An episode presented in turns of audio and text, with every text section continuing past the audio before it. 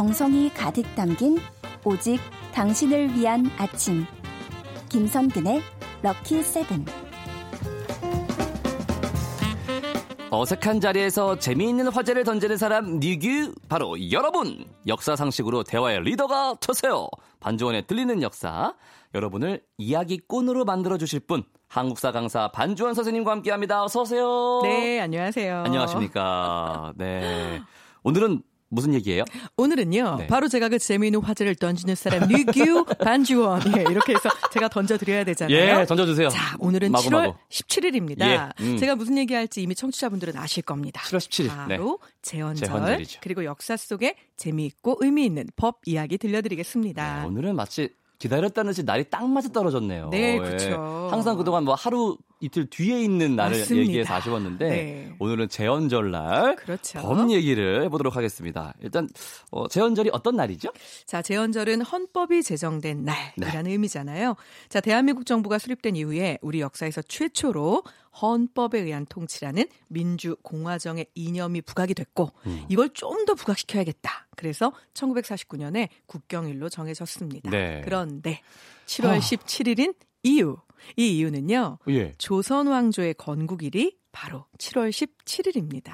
네. 그래서 아~ 당시에는 이제 음력이었잖아요. 예. 그걸 그 당시 기준으로 양력으로 환산한 날짜를 그대로 쓰는 겁니다. 아~ 네. 참고로 말씀드리자면 이게 이제 그럼 조선 건국을 몇 년으로 봐야 돼? 사람들이 참 말이 많잖아요. 네. 실제로 이제 이성계가 왕위에 오른 것은 1392년이죠. 예. 하지만 이성계가 조선이라는 국호를 사용한 건 1393년입니다. 그리고 한양으로 천도한 건 1394년입니다. 아, 네. 그래서 이제 이런 것들을 다 복합적으로 작용시킨 결과 7월 17일이란 날이 나온 거니까 정말 음. 의미가 있는 날이고요. 네. 자, 무엇보다 1948년 7월 17일에 재헌헌법이 또 공포가 됩니다. 아, 다행이네요. 그러니까 네. 네. 결국은 조선이라고 하는 나라도 음. 만들어진 날. 네. 그런데 심지어 1948년 7월 17일 재헌 헌법까지 이날 공표가 됐으니 그렇다면 우리 요 날을 헌법을 기리는 날로 만들자. 네. 그래서 헌법 제정된 날 바로 이렇게 된 거고요. 다만 2008년부터는 재헌절이 국경일의 지위는 아니, 유지하지만 아, 공휴일에서는 제외되었습니다. 네. 자, 그래서 휴일은 아니잖아요. 네. 하지만 국기는 개항하는 것이 맞습니다. 그렇습니다. 근데 이제 뭐 헌법 제정된 날이라고 하니까 확실하게 이제 법이란 무엇인가? 네, 네. 참 친숙하면서도 어렵고 다 그런 느낌이 있는데 맞습니다. 그런 생각이 드네요, 확실히. 자, 법하면 딱 떠오르는 한자 있으시죠? 그죠. 물수변에. 예, 예. 물수변에 이렇게 이렇게 네, 이렇게 해서 이렇게 이렇게. 네. 자, 그래서 인간 사회가 물 흐르듯이 순리대로 아. 잘 돌아가게 만드는 것 이것이 바로 법이다라는 얘기인데 문제가 있습니다. 이 법이라는 글자가요. 실은 과거에는 이 글자가 아니었고요. 아니었어요? 모양이 좀 달랐습니다. 네. 제가 이게 라디오라서 너무 다행인데요. 저보고 쓰라고 하면요. 사실 써드릴 수는 있는데 글자가 많이 어렵습니다. 네. 아. 나중에 한번 찾아보시면요. 법의 옛날 글자인 법법자는 해태, 해태 아세요? 아, 알죠. 이게 도 경계선을 넘어갈 때도 혹시 혜태가 서 있는 거 알고 계신가요? 아니요, 몰랐어요. 네, 도 경계선 넘어갈 때 자세히 보시면요.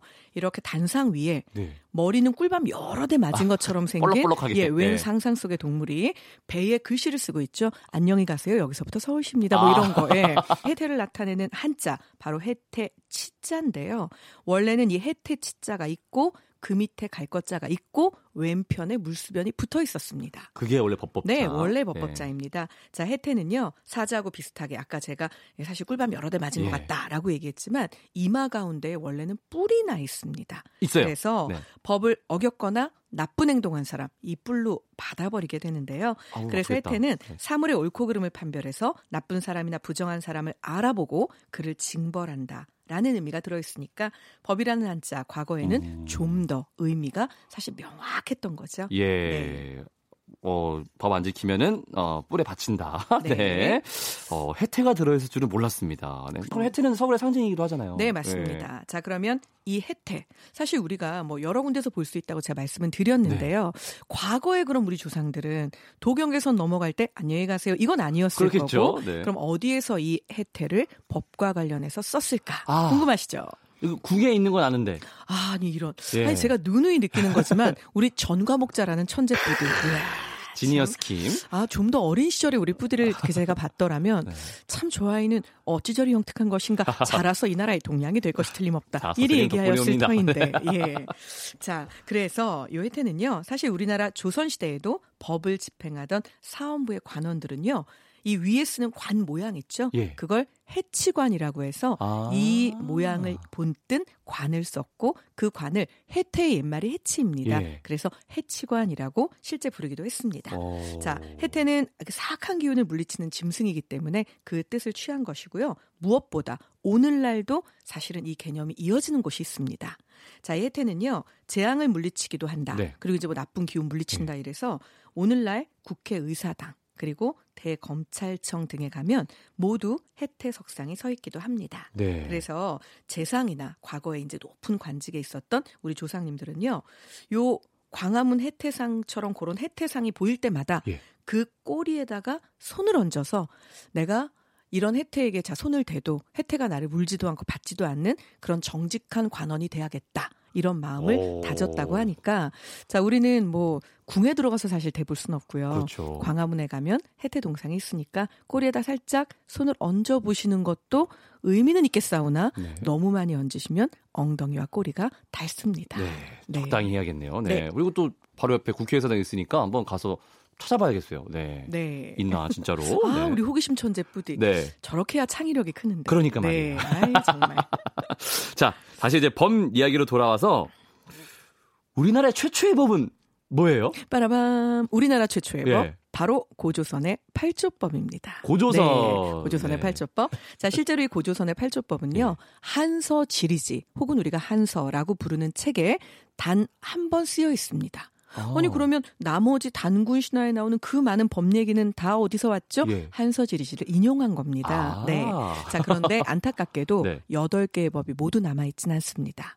자, 그 가운데에 확실한 거 세 개. 네. 이 아, 법일 것 아래, 같다. 아래, 아래, 아래, 기억이 날랑말랑해요. 요랬던 게 하나. 예. 자, 이래서 총 네 가지를 말씀드리는데요. 다만 오늘날은 이 네 가지가 모두 법이었을 것이다라는 쪽으로 많은 학자들의 음. 의견이 모아집니다. 네. 왜냐하면 훗날 부여라는 나라에 사조목이라는 법이 생기는데요. 예. 이게 고조선의 팔조법을 그대로 영향을 받아서 만들었다라고 아예 쓰여 있거든요. 네. 그런데 그 부여 사조목에 지금부터 말씀드리는 네 가지 네. 고조선 팔조법이 그대로 들어 있습니다. 아, 그러면은 네. 뭐, 네. 아마도 그럼 네 개가 다 그럴 확률이 높겠죠. 네. 자, 첫 번째는 다른 사람 죽이면 너도 죽어야 한다. 맞아요. 살인자는 사형을 시킵니다. 아, 네. 자, 두 번째. 남한테 상해를 입혔니? 곡식으로 갚아라. 그런데 네. 더 정확한 것은 너도 상해 입어라. 자, 이에는 이, 눈에는 눈. 네. 그리고 한무랍인가요? 네, 저 함무라비 법전 세계에서 두 번째로 나온 사실은 성문 법전이거든요. 그런데 거기도 보복법이잖아요. 예. 네. 자, 지금도 보복법입니다. 음. 근데 오해하시면 안 돼요. 아니 이 당시 사람들은 왜 이렇게 잔인해? 그래서 뭐 그럼 저 사람이 내 눈에 상처를 내면 나도 제 어이, 눈에 상처를 무서워라. 내나? 실제로 그렇게 합니다. 어, 그래요? 네. 네. 그런데 이유는 의외로 단순합니다. 법이라는 게 여러 번 비슷한 형태의 범죄가 저질러지고 그에 합당한 처벌을 반복해서 주는 과정에서 어떤 모두가 납득할 만한 음, 형량이 정해지는 네. 거잖아요. 그러려면 오랜 세월이 필요하겠죠. 그렇죠. 자, 그런데 지금 그렇게 오랜 세월 법이라는 게 정비되지 않았고 최초로 만들어진 겁니다. 아, 가장 공평한 방법은 뭘까요? 그렇네요. 네, 네. 잔인하지만 쌤쌤이네요. 네. 똑같이 돌려주는 거였겠죠. 자, 오늘날은 그러시면 아니 안 아니 되죠. 아니 됩니다. 절대 안 됩니다. 네, 자력구제 금지의 원칙이라는 것이 있죠. 네. 그래서 아니 되시고요. 자, 도둑질한 사람 노비로 삼습니다. 네. 그런데 음. 용서를 받고 싶다 50만 냥 내야 됩니다. 네, 그리고 마지막 하나. 여자는 정절을 중요시해서 음란하지 않았다라는 내용입니다. 아, 네. 그런데 안타까운 거 하나 알려드릴까요? 지금 말씀드린 모든 이 고조선의 법 혹은 뭐 아까 말씀하신 함무라비 예. 법전 이런 고대의 법들은요 누굴 위한 법이었을까요? 다 지- 지배층. 네 맞습니다. 지배층의 편익을 위한 법이었다는 음. 부분 조금 아쉽긴 하죠. 네. 아유. 자, 여기에서 노래 한 곡 듣고 수업 계속 이어가겠습니다. 자이언티와 슬기가 함께 부른 멋지게 인사하는 법. 자, 음악이 좋은 방송 KBS 이라디오 김성근의 럭키세븐 반주원의 들리는 역사 함께하고 계십니다. 재연절을 맞아서 역사 속 법 이야기 들어보고 있어요. 자, 이제 고조선 8조법 네. 얘기까지 했고 그 이후에도 물론 법 체계는 있었을 테고요. 있었죠. 예. 네. 삼국 시대는 어, 어땠어요? 어땠을까요? 따로 따로 엄격했을까요? 아니면 럴럴했을까요? 약간 조금 널널하지 않았을까요? 그때까지는 자, 아직? 힌트는 신분제 사회입니다. 엄격했겠네요. 네, 맞습니다. 댕동댕. 자, 굉장히 엄격했는데요. 예. 자, 실제로 삼국시대는 중국의 법을 이제 주로 참고로 해서 법을 음. 만들게 되고요. 네. 특히 신라의 법은 매우 엄격해서 이 경우에도 살인을 저지르면 역시나 무조건 예외는 없습니다. 사형입니다. 어. 그리고 물건을 훔치게 되면 그 손해를 반드시 몇 배로 물게 했고요. 음. 특히 고구려는 아주 특이한 현상이 하나 있었는데요. 고구려 하면 뭔가 이렇게 강인하고 예. 좀더 엄격하고 그렇죠. 그리고 뭔가 굉장히 용맹스러워서 죄를 지은 자를 엄벌에 처했을 것 같으시죠? 그렇죠. 그렇습니다. 그래서 고구려에 없는 것이 하나 있습니다. 범죄자를 처벌하는 것과 관련해서요. 네. 고구려에는 이것이 없습니다. 그것은 무엇일까요? 사면? 네네, 띵똥땡이 아니라 땡입니다. 아, 예. 감옥이 감옥. 없습니다. 아. 네. 근데 의외시죠? 잠깐만요. 그러면 다 없애버려요? 어, 어찌 이리 잘하실까요? 자, 고구려는요. 무서운데요, 너무? 네. 굉장히 엄격한 법이 있어서요. 예. 사람들은 길에 떨어진 물건조차도 함부로 줍지 않았다고 합니다. 이야. 그래서 웬만한 것들은 정확히 말하면 사형. 하지만 그 외의 것들은 쿨하게 오케이 너는 나가서 자 이거 몸으로 떼고 나가 그래서 그냥 때려서 내보내거나 아니면 이제 물어주게 하는 것이죠. 오. 그래서 감옥이라는 것 자체를 사실 유지할 필요가 없을 정도로 거꾸로 법이 엄격했습니다. 네. 네. 어, 아예 존재를 지워버리거나 아니면은 그냥 몸으로 때우라고. 네, 맞습니다. 네. 오. 그래서 실제로 삼국사기에 보면요. 감옥이 없고 범죄자가 있으면 제가들이 모여 논의해서 사형에 처하고. 처자는 몰수하거나 어머나. 노비로 삼는다. 그러니까 결국 그 어떤 죄도 가능하면 짓지 마 이런 얘기인데요. 어, 왜 유독 고구려는 이래요? 포악한 거 아니에요? 이런 분 계실 거예요. 네. 아닙니다. 자, 고구려는 알고 계시죠? 전쟁이 많았습니다. 네. 지금으로 따지면 사실 중국 오랑캐와 국경을 마주하는 음. 곳에 고구려가 위치했고요. 또 여기는 워낙에 사실은 먹고 살 길이 막막한 주로 산과 골짜기, 계곡이 험준했잖아요. 네. 자, 이런 곳에서 먹고 살려면 사실 약탈 경제를 고구려 했다. 이 얘기는 많이 들어보셨죠? 예. 고구려는 집집마다 부경이란 창고가 있습니다. 그래서 약탈한 물건을 저장해서 먹고 살았는데요. 결국은 끊임없는 전쟁. 그런데 이 속에서 만약 규율이 무너진다면 실은 나라가 망하죠. 종패의 위기에 서게 네. 되죠. 그래서 어쩔 수 없이 이런 강력한 법이 어, 존재했던 거죠. 예. 어, 그, 살짝 무서워지면서 네. 고려로 가볼까요? 고려는 네. 조금 나아지지 않았을까요? 안, 안정기가 됐으니까 이제 좀. 네. 네. 자, 고려는요, 실제로 사법과 행정이 분리되지 않았기 때문에 일반 행정관청에서 민사, 형사 전부 다 재판을 합니다. 네. 그리고 당나라의 법을 참고해서요 만든 율법이 있었습니다. 71개조가. 예. 그래서 이걸 사용해서 이제 대부분의 경우에 사실은 음. 형을 집행을 하게 네네. 되죠. 고려는 감옥이 있었겠죠? 있었습니다. 예. 그러면 이제 궁금하신 건 조선일 네. 조선, 거 네, 아니에요. 조선은, 그럼 이제 네. 조선도 우리가 알려드려야 되죠. 예. 근데 조선하면 실은 방금 이제 말씀하신 감옥이 있었겠죠. 뿐만 아니라 조선에는 이것이 만들어져서 사실 우리나라 모든 법 체계의 근간을 이루게 되죠. 자, 어, 어, 이 어, 법전은요. 어? 자, 우리가 예. 알고 있는 세조 때 처음 만들기 시작을 해서 성종 때 완성되는데 어. 우리 아나운서님은 맞추실 수 예, 있습니다. 예, 예, 예. 네 글자. 경국대전. 띵동댕. 네, 아, 아, 참 우수한 네. 학생이에요. 네. 바로 이 경국대전. 기가 그래서 이 경국대전 같은 경우는요, 실제 존재는 합니다. 그런데도 우리나라는 형벌을 주는 형법에 있어서는 명나라의 율법, 대명률을 기본으로 하게 됩니다. 아, 좀 의아하시죠? 왜요? 아니 경국대전? 열심히 만들어 놓고 네. 왜 그러나. 근데 사실은 그렇게 입을 삐죽 내밀 일이 아니고요. 아? 실제로는 약간 기뻐해야 되는 일입니다.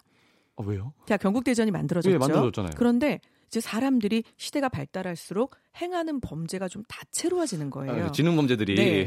그런데 나오죠. 문제는 이 다채로운 범죄가 조선에서는 그동안 그리 많지 않았던 거죠. 아. 순수하고 착하고 범죄라고 해도 사실 종류가 좀 예. 예. 단순했는데 이제 문제는 이것들이 발전하면 발전할수록 범죄가 새롭게 일어나니 벌은 줘야겠고 근데 우리나라에 사례가 없고 그런데 드넓은 대륙 수많은 사람 어마어마한 범죄들이 이미 훑고 지나가서 사례가 엄청나게 남아 있는 음. 나라가 있었던 거죠. 빠라밤 명나라. 명나라군요. 그래서 대명률을 따라한 이유는요. 워낙 많은 범죄 사례가 모여 있어서 대명률에는 없는 범죄가 없었다고 합니다. 아. 그래서 우리가 살짝 힌트를 얻게 됐던 거죠. 명나라에서 판례집을 갖고 와서 이제 맞습니다. 저희가 사용했던 거군요. 네. 네. 근데 이제 법이 이렇게 정말 고조선 때부터 계속 있었으니까 네. 역사 속에서 보면은 되게 의미가 있- 있거나 뭐 재미있는 법들도 있을 것 같아요. 어마어마하죠. 예. 자, 김영란법. 알고 계시죠? 예. 김영란법의 내용이 뭔가요? 부정청탁을 금지하는 법이죠. 바로 그겁니다. 네. 어유 똑똑하여라. 아이고, 마치 외운 듯이. 나오는 이 말. 그렇죠? 자, 그렇다면 부정청탁을 금지하는 법. 예. 요거 역사 속에 우리나라에도 있었을까요? 이- 있었을까요? 있었습니다. 있- 있었군요. 네, 있었는데요. 네. 그 법의 이름은 바로 분경 방지법입니다. 분경 방지. 네, 네. 실제로 이 법에 대해서 좀 알려드리면요. 이 분경이라고 하는 말, 그 말 자체가 가진 뜻이 바로 부정 청탁입니다. 권력가의 집에 가서 그 사람의 집 사랑채에 기숙을 하면서 뭔가 줄을 대려고 막 아. 노력하는 이 수많은 사람들 예, 예, 예. 사극에서 보신 적 있죠. 네네. 이 법과 관련해서는 우리나라 같은 경우에는 조선 시대에 아예 벼슬 청탁을 방지하는 법이라고 하고 태종 같은 경우는 여러 차례 이거에 대해서 법을 더 강력하게 강력하게 개정을 합니다. 음. 결국 성종 때가 되면 어느 정도가 되냐면 경국대전에 아예 써놓습니다. 이조 병조의 제장과 당상관, 그다음 사원부 사관원 관원 요런 사람들은 심지어 그 사람 집에 친가로는 8촌, 외가로는 6촌, 혼이 난 가문 이웃 사람 외의 사람이 출입하는 걸 금지한다. 어머나. 아예 이렇게 돼 있습니다. 그러니까 이야. 요 관원들은요 좀 예. 요직에 있는 사람들이에요. 그쵸. 이제 인사권을 갖고 있다든지 오. 아니면 발언권이 세다든지 이럴 경우에는 네가 알아서 스스로 행동을 조심해야 되니까 니네 집에 정말 필요한 사람 외에는 들이지를 말아라. 어우, 아예 경국대전에 이렇게 돼 있을 정도니까. 들어가면 안 되는군요. 네. 근데 실제로 벌도 얼마나 무섭냐면요. 누군가가 만약 청탁을 하러 온 것이 밝혀진다. 자, 그러면 분경을 하러 온 사람인 예. 거죠. 그 사람이 발견이 되면 곤장이 100대입니다. 한 사람이. 네. 네. 자, 100대 맞으면요. 엉덩이 뼈가 다 드러나고요. 죽지 않나요, 사실은 거의? 네, 그 예. 대부분은 사망에 이르게 예. 되죠. 그런데 100대 때린 후에 자기 집에서 300리 밖으로 유배를 보냅니다. 어머나. 네. 그래서 결국은 청탁을 받은 사람보다 한 사람에게 더 큰 벌을 내려서 양쪽 모두를 경각심을 갖게 만들었죠. 네. 아. 대단한 조상님들이죠. 네, 절대로 청탁하면 안 되겠고요. 네. 조상님들 맺고 끊는 거 엄청 분명하십니다. 확실하시네요. 네. 네. 또 소개해 주실 만한 의미 있는 법 있을까요? 있죠. 네. 자, 21세기 대한민국은 복지 국가입니다. 예. 네, 더 나은 복지를 지향하죠. 그렇죠. 조선 시대에는 과연 이와 유사한 복지 있었을까요? 있, 있었, 있었 죠. 뭐. 있었습니다. 예, 뭐 쌀- 네. 쌀도 푸시고 뭐 하는 거 어유. 맞습니다. 네. 사극 많이 보셨습니다. 그죠? 자, 네. 실제로 뭐 많은 것들이 있는데요.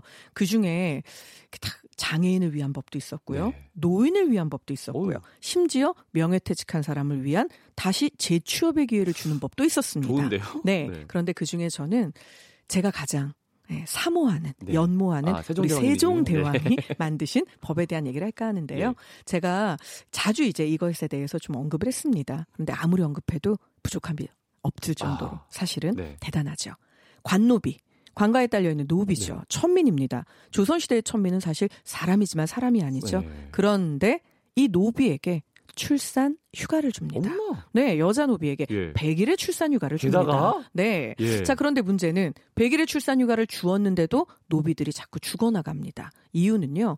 아이를 낳고 나면 100일이지만 만삭일 때까지 일을 해야 되잖아요. 아. 오케이. 그럼 애 낳기 한 달 전부터 쉬어라. 130일의 휴가를 줍니다. 자, 분이세요. 신하들이 난리가 납니다. 내 집에 있는 아내도 이렇게까지 쉬지 않습니다. 그런데 세종대왕이 뭐라고 얘기할까요? 그럼 그 아내도 쉬게 하라고. 아니요. 아니에요? 내 집에 있는 아내는 양반인 관계로 아이를 낳거나 임신하면 돌봐줄 수많은 노비가 있지 않느냐. 하지만 관노비에게는 그들을 돌봐줄 노비가 없다. 그래서 결국은 신하들 입을 막아버리죠. 예. 자, 그런데 또 신하들이 얘기를 합니다. 아니, 그런데 이 노비 이것들이 자꾸 거짓말을 합니다. 아이를 낳고 난 후 100일은 낳고 나서 100일이니까 거짓말을 못하지만 네. 출산 전 한 달은 임신 8개월밖에 되지 않았는데 막달이라고 속이며 자꾸 한 달을 더 쉬겠다라고 이야기합니다. 네. 그러면 한 달 쉬어봤자 9개월이죠. 예. 그럼 아이가 안 나오죠. 네. 그럼 어머 아이가 안 나오네요. 계속 쉬는 거죠. 그죠? 자 아이가 나올 때까지 쉬게 되잖아요. 오, 예. 그래서 신하들이 이것에 대해서 결국 간언을 합니다. 거짓말은 안 되지 말이 않나요? 안 됩니다. 네. 이렇게 우리가 세종대왕 뭐라고 얘기할까요?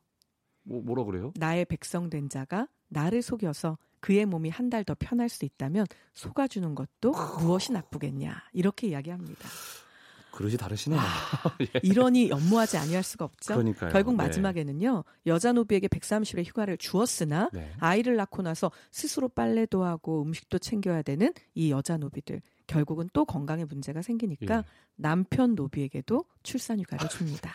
자 물론 관노비에 국한됐지만 놀라운 제도죠. 네, 아 알겠습니다. 네, 정말 세종대왕님 어떻게 도저히 도저히 건드릴 수가 없는 대단한 분이라는 네. 걸 다시 한번 느끼게 되면서 세종대왕 발악기의 반주환 선생님의 재미있는 수업 오늘도 잘 들었습니다. 선생님 안녕히 가세요. 네, 감사합니다.